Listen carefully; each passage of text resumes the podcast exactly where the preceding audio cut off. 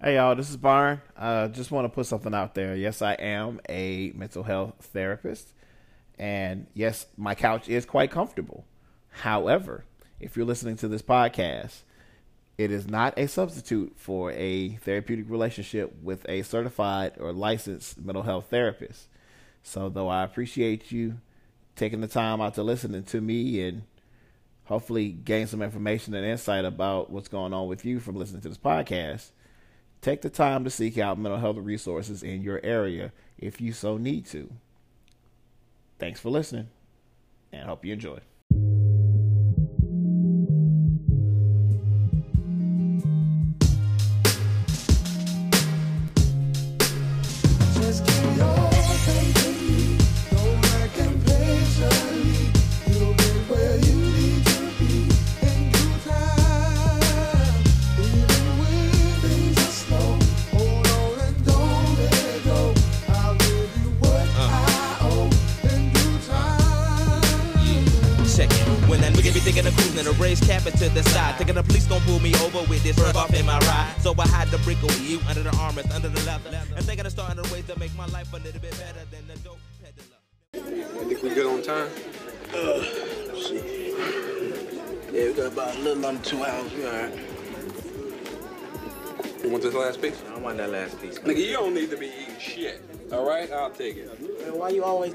You want a last piece, why did you ask me if I want a First last of all, piece? I didn't ask you.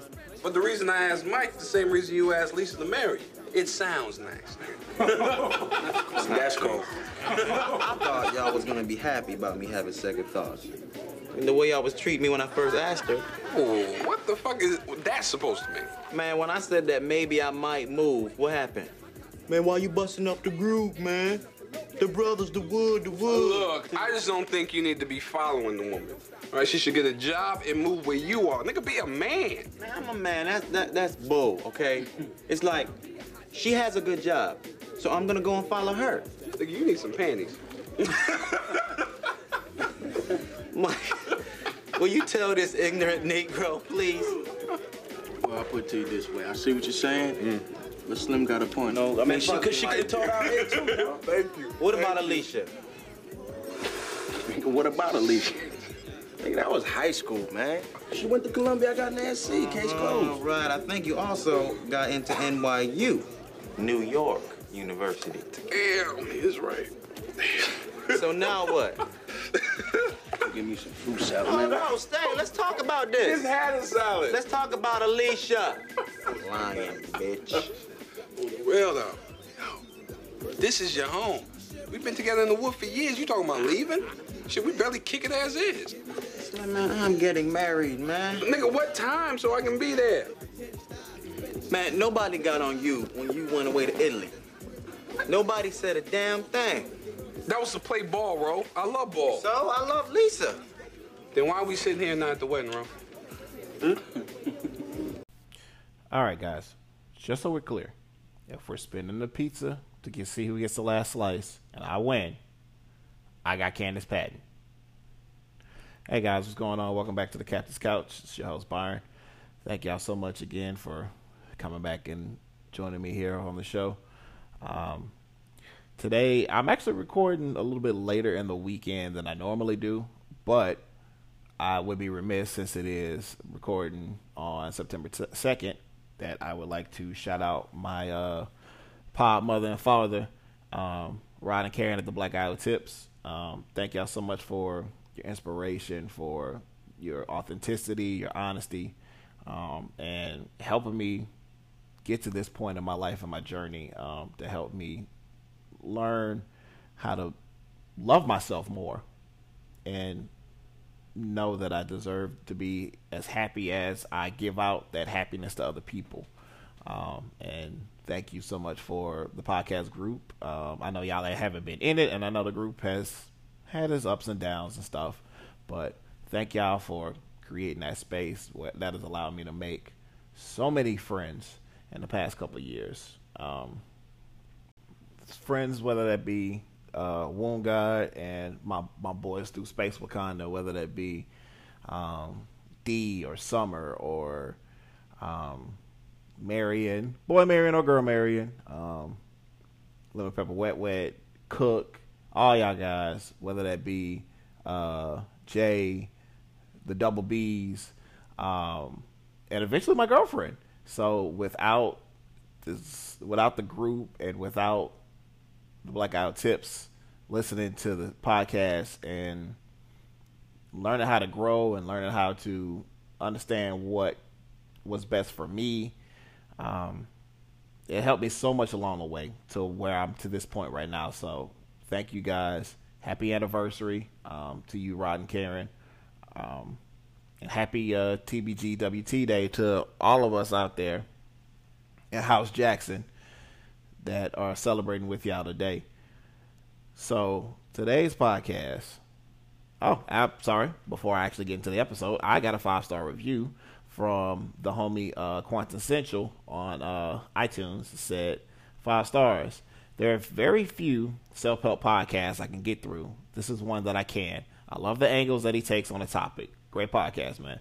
Yo, shout out, uh, shout out to you. Uh, appreciate it, Quan, with them, uh, the them light brown eyes. I see you, bro. Appreciate the love, man. Thanks for listening. Uh, so this week we'll continue back on a conversation that we a topic that I sort of mentioned last week, and we'll pick up on it this week. So this week's topic we're going to talk about emotional intelligence and what that makes up, why is it good, and how it actually can be very bad, and ways that we see how it can be very bad.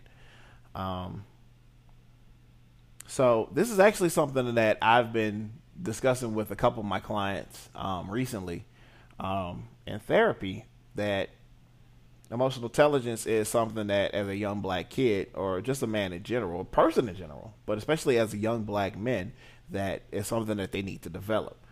Um, now, one of the biggest things with uh, emotional intelligence is it is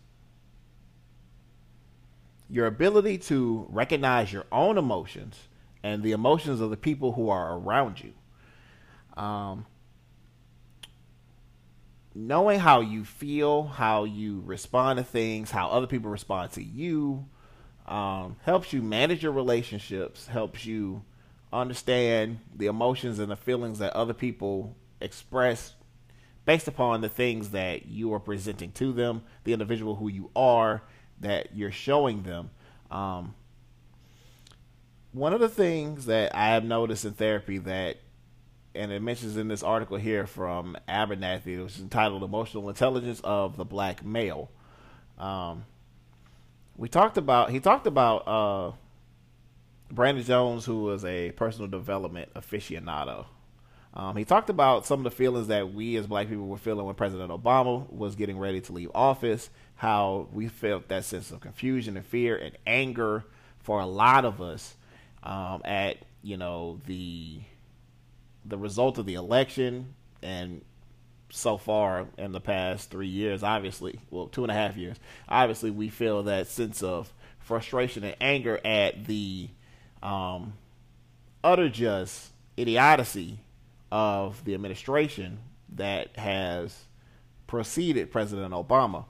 Um, being in touch with those feelings allows you to know that how your emotional intelligence, is how the situation is affecting you, and how you are expressing your feelings and your emotions towards other people, especially the people around you, especially maybe you know the people who did not like President Obama or didn't support him or support President, you know, 45, and how those feelings may make you feel knowing how you feel or how you're reacting to those things, how it is affecting your relationships, are signs of emotional intelligence. Um, one thing I notice in therapy is that trauma that my kids experience are, is one of the things that holds them back from developing quality emotional intelligence skills. Um, someone's childhood trauma often distorts their ability to develop critical thinking skills or the ability to learn how to properly manage your skills or trust people or express your emotions in ways that are healthy. So we look at four different competencies of emotional intelligence. Right. Four things that we want to address when it comes to building emotional intelligence, and that when we rate emotional intelligence, the emotional intelligence quotient of individuals, we're looking at these four things, right? First things first, we're looking for social awareness or self awareness. Social awareness is one of them, but we'll start with self awareness. Self awareness, being able to recognize your own moods, your emotions, what drives you. Um, and this is true. This article reads like you may be surprised, surprised at how often men state "I don't know" to simple questions about what they're feeling. And for me, as a therapist, I, I I try to allow my kids some leeway as they're trying to figure out their feelings or what drove them to make a decision as they, well, especially if it's a negative decision. But I know I I do get frustrated at times and express to them as like, hey, you know, you made this decision. There's something inside of you that drove you to make this decision. So I need you to figure out what it is that made you pick this course of action. So maybe the first time I ask a kid, I may allow them to say, I don't know as to why they did something. But over time, I may readdress the situation and then ask them again why they did this in order to, if they've got an opportunity to understand feelings and emotions more and identifying them more, then they may have a better answer. Um, if you don't know yourself, you are lost in life. If you do not know who you are, if you do not know what you're feeling or how to put your feelings and emotions in proper context or even in words, verbalizing them, whether that's written word, emotionally expressive word, even in actions, but I do often tell my clients to be very careful about expressing their emotions through actions because those actions can tend to be dangerous. Um, opportunities for self discovery are within your fingertips, especially in the digital age where we can Google, why am I sad? Or is it okay to cry? For a man to cry. Things like that. When we have opportunities to look up, you know, whether that be what does grief look like? What does depression look like? What is how does bipolar disorder look? Um, having opportunities to understand what is going on with you are vital to healthy development as a individual. Self management. Um, we understand once we have an idea of who we are, we understand what we're feeling. Then we have to develop the ability to control and redirect our impulses, our attitudes, and behaviors. Um, developing proactive strategies and tactics will prepare you to have better reactive, uh, or, or much better. So being proactive is saying like, okay, I'm upset. I should walk away and just go chill out for a little while. Even if I'm in a heated argument with my girlfriend or my wife, look, you know, I don't want to argue about this. I say maybe we just both need to take a time out and calm down, and we'll talk about this later when we're both cool. Or if I'm upset, like, look, I hear what you're saying. I, I get it. I get that I'm not reacting in the best way possible. I'm like angry. So let me remove myself so that I don't cause more damage to this relationship and this situation and allow myself to calm down and come back and I can probably hear you more clearly. Um, developing proactive strategies such as like maybe going to therapy, taking medication, um, deep breathing, guided meditation, reading, journaling, um, exercise, yoga are better tactics than reactive ones such as yelling, screaming, trying to manipulate people's emotions, which we will talk about later on. Um, avoidance, um, projection. Some of the cognitive distortions we talked about last week that we sometimes then use on other people. Um, minimizing someone's point of view or, you know, um, magnif- magnifying a situation and blowing it out of proportions. Um, these are all reactive strategies that we may use if we're not properly managing ourselves and building more proactive strategies. Social awareness. Um, black men must be aware of how other people are reacting and anticipate how like how we are likely to respond. We have to acknowledge things like anti-blackness, especially in the work environment or in this during this administration. Um, we have to recognize things like how our spouses react or our partner is reacting to things that we're doing, how we are reacting to the things that other people around us are doing, whether that's our spouse, if they're upset and they're mad about something. Um, not trying to gaslight her, making it seem like now suddenly she's making all this crazy stuff up. Um, actually listening and being responsive and accountable if we mess up. Um, knowing how what we do affects other people is a critical part of social awareness. And then last thing is relationship skills. Um, it's vital for us as black men to learn how to manage relationships and build networks. Um, many times with other ethnic groups, we need to. I don't see. I like this article, but yet I don't, in a little, in some ways, a bit. Now I know this isn't necessarily from a purely psychological perspective, but when we look at relationship skills, let's just look at our actual interpersonal relationships. Learn how to communicate your feelings is a vital relationship skill.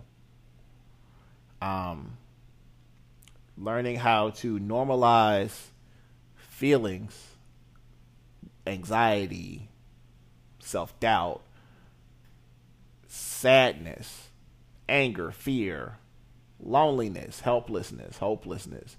Um, learning how to teach younger people, especially younger men, how to normalize and express these negative emotions is vital to personal development over time. Um, and it's vital to relationship skills. If you are in a situation where you are feeling sad or lonely or helpless at times, learn how to verbalize those things instead of withdrawing or running away from the situation or sabotaging it because you don't know how to handle things um, is something that you vitally need to learn how to do. Um, when it comes to relationship skills, building trust, managing trust, um, maintaining healthy boundaries, um, respecting the boundaries of other people. These are these are relationship skills that are necessary, and those there are all, they're relationship skills that help you build networks with other people because they'll see that you're a kind of well put together individual who is doing their part in order to try to build bridges, you know, do positive work for other people, um, when you're respectful, when you are honest, when you're forthcoming, when you are um, responsible, accountable, dependable, you can build networks and manage relationships much better than if you are not doing those things. So, we look at some more signs of what is high intel uh, high emotional intelligence, right? And why these things are important and these are healthy things, right? So let's think about break down those those four concepts. And our four concepts we talk about social awareness, self awareness, relationship skills, and social uh, and self management. Sorry, and self management. So when we look at those four things, four, uh, sorry, 13 signs here. This is from um, Inc. Yeah, Inc.com. Uh, Justin Bariso wrote this, um, author of EQ Applied, Emotional Quotient Applied. Um, we look at 13 key concepts that show high emotional intelligence. And the last one is an interesting one, which will actually help segue to the flip side of this, this concept, right? So, 13 signs of high emotional intelligence. Number one, you think about feelings. Um, this is where social and self awareness come in, where you recognize the feeling, your own feelings, and their impact on yourself and other people. Um, you think about things like what are my emotional strengths? What are my emotional weaknesses? Um, so my emotional strengths would be um, compassion, um, nurturing, um, being emotionally forthcoming, um, being emotionally expressive. Um, I would say authentic for the most part, and I think a lot of people would see, often see me as someone who is very authentic. Who, what you see on the surface of me is what you absolutely get of me. Um, where I'm emotionally weak at is disappointing people, disappointing people, um, setting boundaries that may disappoint somebody else, or expressing myself in a way that may not come up to be may, may may either disagree with how somebody else feels or may disagree with what somebody else wants. Um, I'm not someone who feels very comfortable hurting other people's feelings. Um, that's a struggle on my part emotionally. And I know that is very unavoidable. And I know sometimes that where I may be right in a situation, it's going to contradict how somebody else feel, how somebody else feels, or even in the situation with my marriage where I felt like this was absolutely what was best for me. I put it off for a very long time because honestly, I didn't want to hurt my ex-wife's feelings, even though mine were being very much hurt throughout the course of the situation. Uh, but that is something that I have had an emotional struggle with is setting boundaries that may disappoint somebody else or falling short in a situ- in a way that disappoints someone else. Um, something else we look at is how my current mood is affecting my thoughts and my decision making. Um, what's going on under the surface that affects what others say or do. Um, number two, you pause. It's simply to take a moment to stop and think before you say or act. Um, we're not perfect about this. In other words, pausing helps you refrain from making a permanent decision based on a temporary emotion. Or sometimes pausing just helps you not blurt out stuff that you're supposed to not say out loud. Sorry. That's what happens when you have ADHD. Sometimes that impulse to say something, what you think, immediately just flies out of your mouth. And sometimes you get yelled at for that. Uh, number three, you strive to control your thoughts. Um, you don't have much control over the emotions you experience at a given moment, but you can't control your reaction to those emotions and how you think about those emotions. Um, by striving to control your thoughts, you resist becoming a slave to your emotions. You allow yourself to live in a way that is in harmony with your goals and your values. Uh, number four, you benefit from criticism. Nobody, I know I don't, enjoys negative feedback. But you need criticism sometimes. It is an opportunity for you to learn.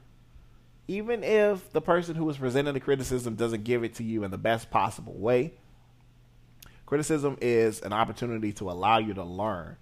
Um, even if it's unfounded, it gives you a window into how others think. Um, when you receive negative feedback, keep your emotions in check and ask yourself, how can this make me better? And if it if the negative feedback really can't, then you know maybe that's something you could address down the road with the person who gave you the feedback. Um, you show authenticity. Um, authenticity doesn't mean sharing everything about yourself to everyone all the time, but it does say what you mean and you mean what you say. Um, you know, not everyone will appreciate sharing your thoughts and feelings, but the ones who do appreciate it are the ones who matter the most. You demonstrate empathy, which is number six. Um, the ability to show empathy, which understands the thoughts and the feelings of other people, help you connect with those people. Understanding, or instead of judging or labeling other people, you are hard to see those people through your own eyes and experiences. Empathy doesn't necessarily mean agreeing with the other person's point of view. Um, rather, it is striving to understand, which allows you to build deeper, uh, deeper and more connected relationships, and that's important in interpersonal relationships with the women in our lives. Is showing empathy to their point of view, even if you don't agree with it. Empathy is a way to still show respect for the person's perspective, even if you have different points of view about how they're expressing things or how they're going about it, or even if that point of view is different. Now, so long as the point of view is not damaging or hurtful um, to you in particular, allowing person someone the the grace to show them empathy um, goes a long way with helping build relationships um, you show you praise other people. Um, when you are showing emotional intelligence, um, you are allowing yourself to praise someone else and show them appreciation and acknowledgement for the things that they are doing positively. Um, this all begins when you focus on the good in other people then by sharing uh, specifically what you appreciate about that person, you inspire people to be the best versions of themselves. Um, you give helpful feedback. You apologize. And this is a big one. I know a lot of people who don't ever want to apologize for anything. But if you are a high emotionally intelligent person, you learn how to apologize because honestly, let's be real. And this is a reason why a lot of people do not want to apologize. It takes strength and courage to be able to say you're sorry. For a lot of people, it is difficult for them to be vulnerable enough to be in a situation where they will say to you, I was wrong. I am sorry. It is brave, it is courageous, and it shows strength to be both vulnerable and vulnerable in a way that shows that you are sorry for the things that you did. You forgive and you forget. It's number 10. Um, hanging on to resentment is like leaving a knife inside a wound. Um, while the person who hurt you often tends to move on with their life, um, you never give yourself the chance to heal. When you forgive and forget, um, other people, well, uh, when, when you forgive and forget, you pretend you prevent others from holding your emotions hostage, allowing yourself to move on. And I know this is one that's hard for for a lot of people, where we forgive but we don't forget, and I can I can understand that for sure. Um, if you are forgiven and allowing yourself to move forward, doesn't necessarily mean you are going to forget what happens because even I'm guilty of that where I might have forgiven somebody for something that they've done to me, but I have not forgotten what happened. I don't hold it over them, but certainly in my mind, I definitely know that that experience is there. Number 11, you keep your commitments. Um, I know this is sometimes hard for people to do, but um, so say if I want to, if I schedule an online date, like, hey, we're going to watch The Office tonight, you know, I do my best to try to keep my commitment. And if I can't, then express that. Let somebody know, hey, hey, boo, I can't make it tonight. Something came up at work, yada, yada, yada. Um, but do your absolute best to keep your commitments. It's common nowadays for somebody to break an agreement or a commitment when they feel like it. Of course, bailing on net, uh, Netflix date um, is less harmful than breaking a promise to your child or missing a major business deadline. And number 11 is going to come in very important when I talk about the clip today. Um, number 12, you help others. One of the greatest ways to positively impact the emotions, uh, one of the greatest ways to positively impact the emotions of others is to help them. Um, and it's actually a good way to help uh, emo- to like positively impact your own emotions when we help others, when we're being charitable to others, and it's something that the, the Bible often preaches on, is being charitable to other people. When you are charitable and you help others, those actions build trust and inspire other people to follow your lead. And oftentimes, when you help others, when you are helpful to other people, you gain trust and you gain grace from those people that in times when you are in need, they're willing to help you. So, number 13 is one that I will use to segue into the next part of this. Number 13, you protect yourself from emotional sabotage. When you realize that emotional intelligence also has a dark side, you allow yourself to not fall into that trap. Um, and the dark side of emotional intelligence is when you use your emotional intelligence to manipulate other people's emotions to promote a personal agenda or for some selfish cause. So let's look at the emotional, the the dark side, the Sith Lord side of emotional intelligence. Um, this is from Dr. Denise Cummins from Psychology Today. So um, it gives a little brief background about emotional intelligence. Um, in 1990, psychologist Peter Salovey and John Mayer wrote a seminar, a seminal article on emotional intelligence, defining it as the subset of social intelligence that involves the ability to monitor one's and others' feelings and emotions, to, discrim- to discriminate among them, and to use information to guide one's thoughts and actions. Um, it's no doubt that EQ is critical to success in life. So we talked about how emotional uh, emotional quotient or emotional intelligence uh, works right, right? So we talked about that so far, but this is how it goes badly, right? So the problem with emotional intelligence is morally neutral. It can be used to help protect to help protect or promote oneself or others, or it can be used to promote oneself at the cost of other people. Um, there is another article here that I found, and it is um, written by the urban philosopher who is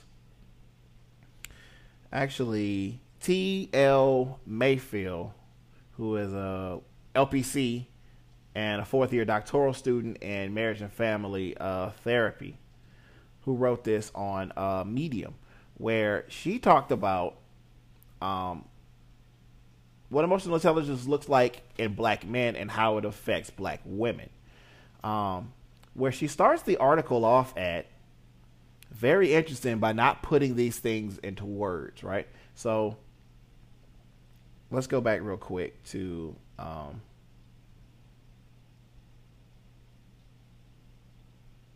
Dr. Cummins real quick, and then we'll segue back to uh, Miss Mayfield. Um, so when we look at um, emotional intelligence in the most extreme form, it is sheer Machiavellianism, the art of socially manipulating others in order to achieve one's selfish end.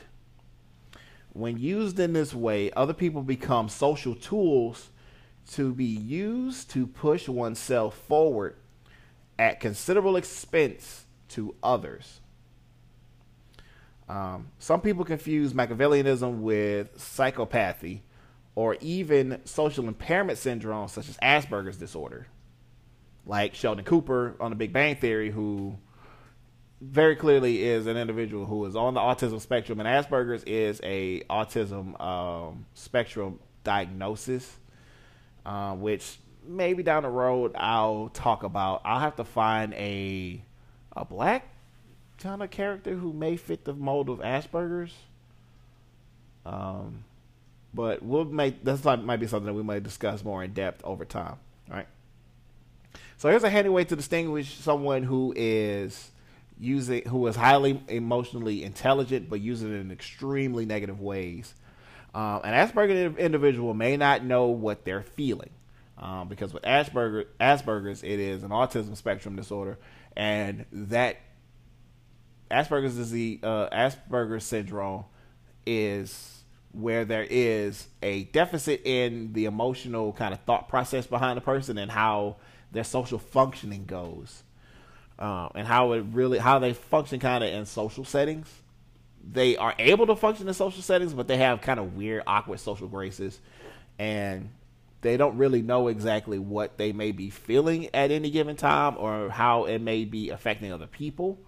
Um, a sociopath doesn't care about what you're feeling. Oh, I'm sorry, I'm sorry. An Asperger's individual may not know what you're feeling. They may not know what you're feeling. They may have an idea of what they may be feeling, but they may not have the social acumen to know what you are feeling in a given situation which I think is something I noticed with Sheldon, which I don't watch the Big Bang Theory a lot, but I've watched it a couple times where he does kind of say and do things in a way that he doesn't necessarily know how other people are perceiving them.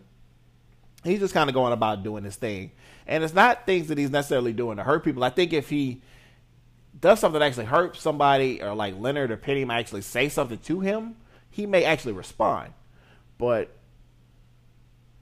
he doesn't necessarily have the mental wiring to initially know exactly what you are feeling without maybe you telling them, telling him what's going on. A sociopath just doesn't care. Uh, but a Machiavellian manipulates your feelings to achieve selfish ends. So when we look at this article on Medium, um, what we talk, what she's talking about here, and she opens up the article. And this is kind of more editorialized, but also after I read it a couple times, I understand exactly where she's coming from when she got to this point here. Um, where she starts the article by saying, "We're always pleased to see women coming to Jesus when these when their pastors open up the doors of the church. But we do not expect them, but what we don't expect is them giving more than their souls. There's also the strange questioning as, as to how do pimps get such large following of women who are willing to sell their bodies only to return the profits to the pimps. Um, I know we're sharing some of the same feelings on how some women get caught up in schemes from such powerful men in leadership or authoritative positionings. However, it see, it's seemingly ironic how these creators of such sayings are the ones who draw inspiration from their self-help books, self-titled books on prostitutes or the many groupies that they've had during their rap careers. It's even more alarming to see these men profit off of the emotions of women who are longing for male guidance on relationship issues, we can leave out and this is where I like saw exactly where she was going with this article when I read it again because at first I was like, what is she talking about here? But now I understand why. What she's talking about in this article is the dark side of emotional intelligence. What she's listing off here is how the emotional intelligence of highly emotionally intelligent black men is used in a Machiavellian way to manipulate the feelings and emotions of black women and eventually trails into emotional abuse, whether that is coming from gaslighting or emotional intimidation, um, withholding of emotion, or things like, say, uh, we can leave out the former comedian who became who becomes who has become love advisors or spiritual leaders leading us all to salvation and sex after 90 days. Or we can forget about our chest pumping gorillas who participate in pseudo research studies with their pseudo degrees just so they can communicate to our black men where black women's responsibility lies in society. Oh, so that one there, I'll just lay that one out. Um, there will be a day where I have a conversation about Umar Johnson and his stance on ADHD and how ADHD is being used to destroy the black man.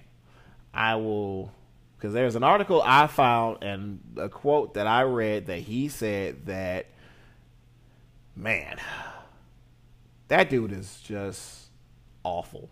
So, yeah, he is a person who is very much, very high on the emotional IQ rating scale.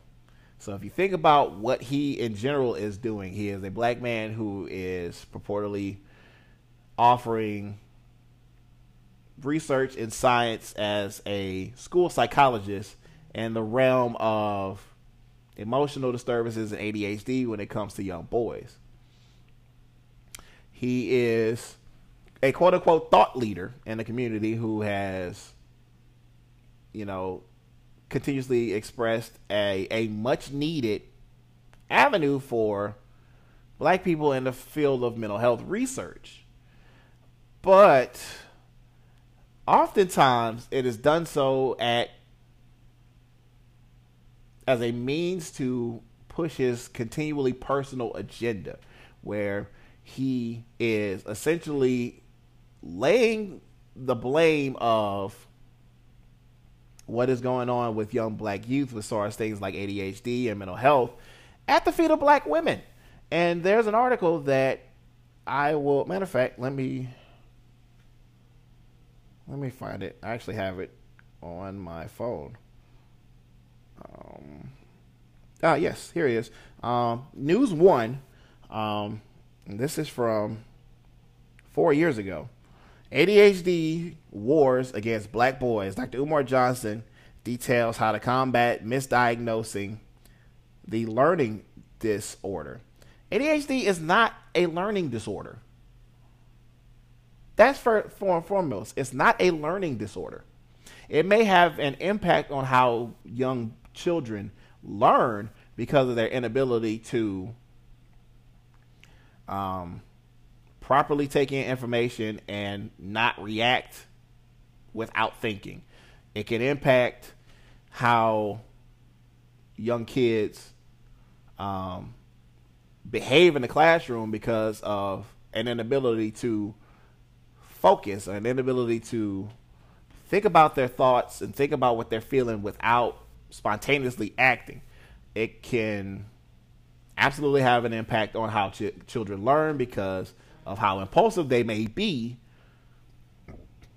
But in general, it is not a learning disorder in and of itself because ADHD has an impact on a child far outside of the classroom. It has an impact on a child at home. It has an impact on a child in church. It has an impact on a child in later in life when they get to my age in interpersonal relationships where you may find it difficult to not say things out loud that you shouldn't say. And it is also not something that is just diagnosed just in black boys. I have seen it across the board in every demographic where ADHD is clearly a diagnosis that is seen in all facets of society. So Dr. Umar Johnson went on News One and was interviewed by Roland Martin in this nice suit, and I don't know if he got Beijing in his hair. I can't tell. Um, so Roland Martin interviewed him uh, a couple years ago. He says, "When did he?" So he says, "quote ADHD as a diagnosis came to us in the 1980s. It was then called ADD. in 1987, in 1987, the H for hyperactivity was added to ADHD. He added. So Roland Martin highlighted the fact that most children ages seven to eight are a little hyper, yada yada yada.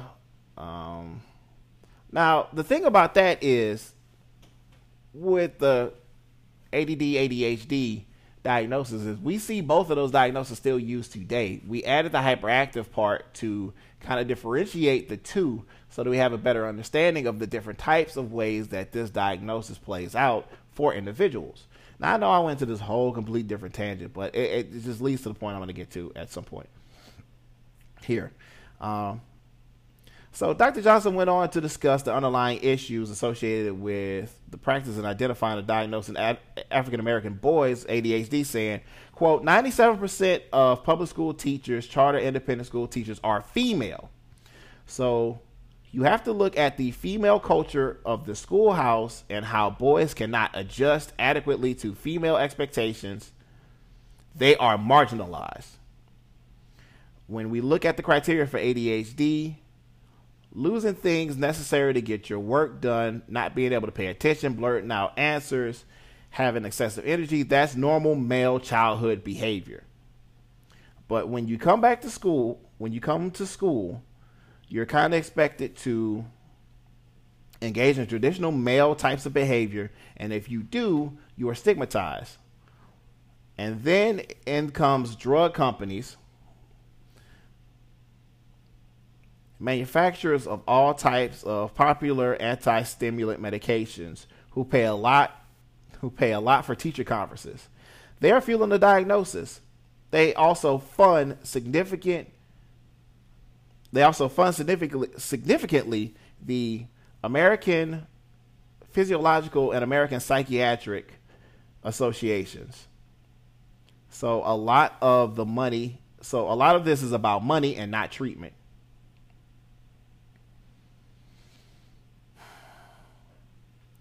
Dad, if you're listening to this, I'm sorry, but I'm gonna have to say this. Mr. Johnson, you, sir, can kiss my ass. You, sir, are a charlatan. You are a fraud. You have siphoned hundreds of thousands of dollars off of black pain and black need, promising a school for just black boys and not girls let's not even begin to think about LGBTQ boys and girls. You have promised a school for quote unquote black boys, the Marcus Garvey, uh, Frederick Douglass, I think it was school, and you can go look up the the uh, thing. So you promised the school that you were gonna crowdfund and start several years ago then started another crowd fund, quote unquote, secured a building. The building in which needed absolute tons of repairs and renovations. You then took the time to say, we need to continue to crowd fund so that this building can now get renovations and repairs, which is BS compared to what you said what was this like seven eight years ago where you started crowdfunding is like all this money we're going to build the schools from scratch. We're going to build it. we're going to buy the land build the facility from the ground up turn it to hey we found this property. Now we need more money to actually build the property up. That was like a year and a half ago. You sir are a charlatan. You are a crook and a fraud. Your name actually isn't even umar johnson.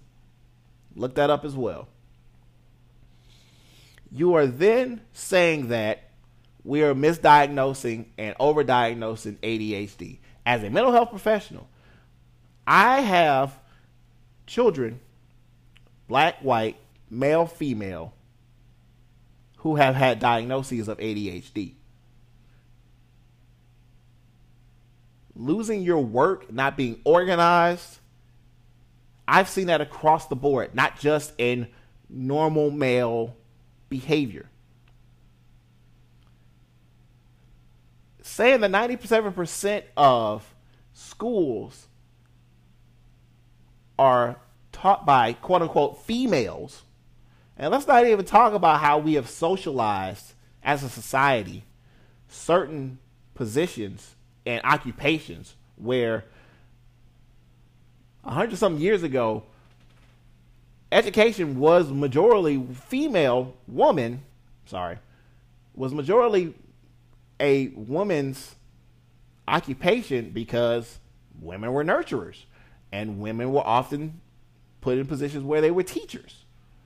We have socialized things, excuse me, we have often socialized education, healthcare, as more feminine jobs, whether that be teaching, nursing, um, social work, even therapy, even psychology, which is crazy because when we look at the beginning of psychology, it was typically white men who started the schools of thought that built up modern psychology to where it got to a point where you saw more and more and more women infiltrating the field and it became kind of a situation where similar along the lines of teaching where you see much much much more women and when it comes in the black community you're seeing more probably women actually in the field than black men. Because we often steer boys away from things like teaching. We steer them away from things like social work and counseling and therapy because they involve things like you know emotional intelligence and thinking about critically thinking about how you feel and how to convey information to other people in order to help them. So where nowadays we are seeing more and more men get engaged in these fields because we understand and know that this is a way that I can give back and help other people. Mr. Johnson here is saying that 97% of schools are female. 97% of school teachers are female, and that when you go into the classroom, you have to look at female culture at the schoolhouse and how boys cannot adjust adequately to female expectations. They are marginalized. They are not marginalized. You, sir, are a piece of trash. You, sir, are no different than the Tariq Nasheeds of the world that black women have constantly had to do the emotional legwork for black men that we're seeing this time and time again, where we have stifled the growth of black boys by saying that you are not allowed to feel emotions and you are not allowed to cry. You are not allowed. I, had another article where I, I don't want to read it, but there's another article where there are letters from black boys expressing trauma that they've experienced, expressing pain that they've gone through, expressing expressing growing up as a youth of learning how to, at some point in their life, speak about their experiences and speak about their feelings as they grew into men. You have people like Umar Johnsons of the world and Tariq Nasheeds of the world who preach all this stupid pseudoscience all the while laying the blame of the issues of black men not knowing how to be emotionally intelligent and vibrant people and being responsible men laying the laying the weight of those things on black women and laying the weight of the emotional labor that black men need to do for themselves to get through their trauma that they've experienced in their own lives at the feet of black women and then being mad when black women say we're not doing that. You're an adult you figure your own stuff out. I'm not even gonna get on the Steve Harvey and you know the act like a woman thing, like a man thing. I, I have been figure, trying to figure out a way of how to talk about Umar Johnson and just how negative the impact of him being in this space of mental quote unquote mental health and quote unquote science and how just detrimental he is in this field where so much of the stuff is cooked up in just nonsense. Like when you start off with, okay, sure, pharmaceutical companies do often like to push more so for profit than actual treatment of medication. I mean, the treatment of people and figuring out things. Sure, we can go into the whole big pharma conspiracy theories and all that stuff, blah, blah, blah, blah, blah. But to then turn around and say that those pharmaceutical companies are why we're shelling out pills and stuff like that for um, kids in schools. Look, I work with these kids. A lot of them need them. They need the help. They need absolutely as much help as they can possibly get to help them learn how to be more fully functioning individuals because they're struggling at times. And I, I just that dude frustrates me. I'm sorry. I'm sorry I'm getting on this tangent, but that dude absolutely frustrates me to no end every time I see him pop up talking about the quote unquote war on black boys, but yet black girls also get ADHD diagnoses, but you don't seem to care about them, sir. Black girls also need safe spaces to learn and could benefit from schools like you're trying to put up for black boys, but you don't think about them at all. Do you? You don't care. You're doing this for your own selfish means. And ultimately, you're pocketing money from a community who desperately is asking for the resources that you are claiming to want to say, claiming to want to promote. But yet, when we need those resources to show up, you start looking around like, I need more money, guys. I don't have it. So you sir absolutely fit the Machiavellian fold of a highly intelligent individual who doesn't care and is manipulating the emotions of people who you claim to care about. So yeah, um that's the negative side of um, emotional intelligence, brought to you in part by my uh, utter disdain for Umar Johnson. Um, yeah, so let's wrap up with the clip that I put in, and it's one of my favorite movies. It's The Wood. Yep, it's The Wood. So we have in the scene at towards the end of the movie where Mike and Slim have finally tracked Roland down, and Roland threw up in and Mike and uh and Slim's car in their tuxedos, and now the tuxedos are at the uh, the dry cleaners. They got hosed off over at Tanya's house. Um, Ro is running scared, man. Ro's running scared. Um, he's got all this change that's about to happen. He's getting married. Um, as you can see, he's kind of not managed himself well um, in the situation. You know, he's kind of taking what Slim said about him moving away and you know following Lisa, and in a way, he is almost about to completely sabotage his future. Ro is about to sabotage everything. I mean, he ran away from the wedding, so Slim and, and Mike had to go track him down. And of course, we get all the flashbacks and stuff about them growing up in the wood and everything. And it's an interesting conversation where it's it's three black men, and I know this is movie came out twenty years ago, so but it, it is something that when we look at like traditional gender roles and how that often still plays out in the black community, where Slim is nitpicking at at at Roland for making a very wise decision of like, hey, my wife got a good job she makes good money. I can go follow her and get another job. Like, I mean, that don't mean we not gonna still be friends, you know, but it makes perfect sense that I go follow her, which he's not wrong at all.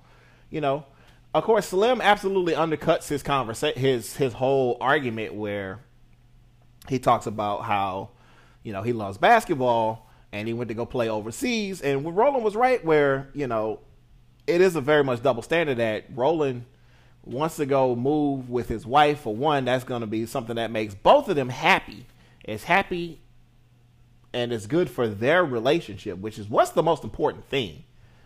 You know, it is something that I get that I'm leaving with my friends, and my friends are going to be upset that I'm gonna be I'm gonna go I'm gonna be gone or whatever. But we make we all make decent money. We can make this work out and spend time with each other somehow.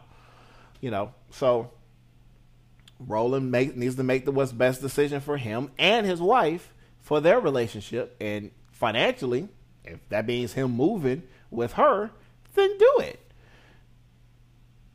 You know, Slim undercuts his own argument by, you know, hey, I went out I went out overseas to go play ball. Yeah, I love basketball.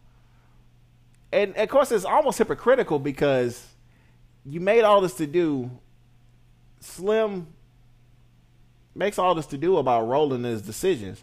That's not to say that Roland's gonna turn around and marry Lisa and then say, "Hey, we're gonna stay here in the wood."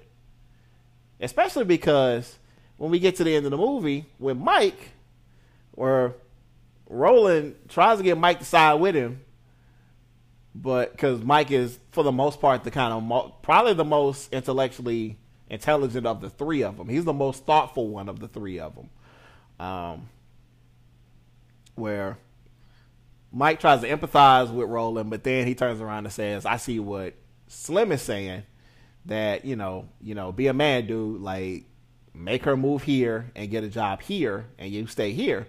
And of course, Roland is very much right by calling him out about Alicia because he sabotaged his relationship with Alicia in order to stay in L.A. He could have gone to New York with Alicia, went to school and did his own thing, and him and Alicia continue his relation their relationship because clearly we see at the end of the movie there's very much still a thing going on between Mike and Alicia, in which Mike actually finally gets his stuff together and is like, "Hey, how goes it back east?" And we get the idea that Mike is gonna actually make things work with him and Alicia because clearly Alicia, the big reason why she went back to the wood is, of course, Roland's getting married, but Mike's there. So let me see what's going on with Mike. Maybe, just maybe, we can get this thing back. And Mike actually took what kind of what happened with throughout the day with with Roland and kind of put it in the perspective of what was going on with him. And I love the line that he uh that like I love what he says. It's like, you know, it's a beautiful thing. It's like, you know, you know, it happened for Roland. Maybe one day it'll happen for Slim. But me, I was going to the first day that she walked in my classroom. So he knew that she was the one. He absolutely knew that Alicia was the one. And he did not use the right side of his emotional intelligence to saying, hey, I know I got all this pressure from Slim and Roland to stay home and stay with them, but I love this woman and I want to make this woman happy because it makes me happy. And I know I love my boys and they're still going to be here for me, but I don't want to sabotage this thing that I have with this woman. So, y'all going to be mad at me? I get it. Y'all can come visit me in New York. I'm going to go to New York. I'm going to go take the admission to NYU instead of going to uh, USC. And I'm going to go there. And I'm going to maintain and I'm going to continue my relationship. Because clearly we see we get to the end of the movie with Alicia and Mike that absolutely that spark is there.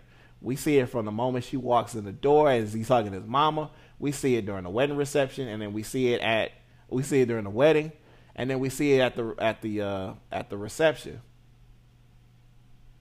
where they dance together. And he says to her, "But you're dancing with me." And they embrace and they hug and then he asks her, "So how cold is it back east?" And then you see that look on her face of like of joy. That's like, "Oh, this fool gonna actually come back with me? Or he's gonna come visit me? Oh snap! It's lit." So that's emotional intelligence and work. Is the conversation the three of them have? It's Slim coming to the realization that okay, maybe I'm not quite, I wasn't quite right because clearly me saying that you know being upset with with Roland because he's possibly moving away drove him to the point where he just wanted to run away from the wedding.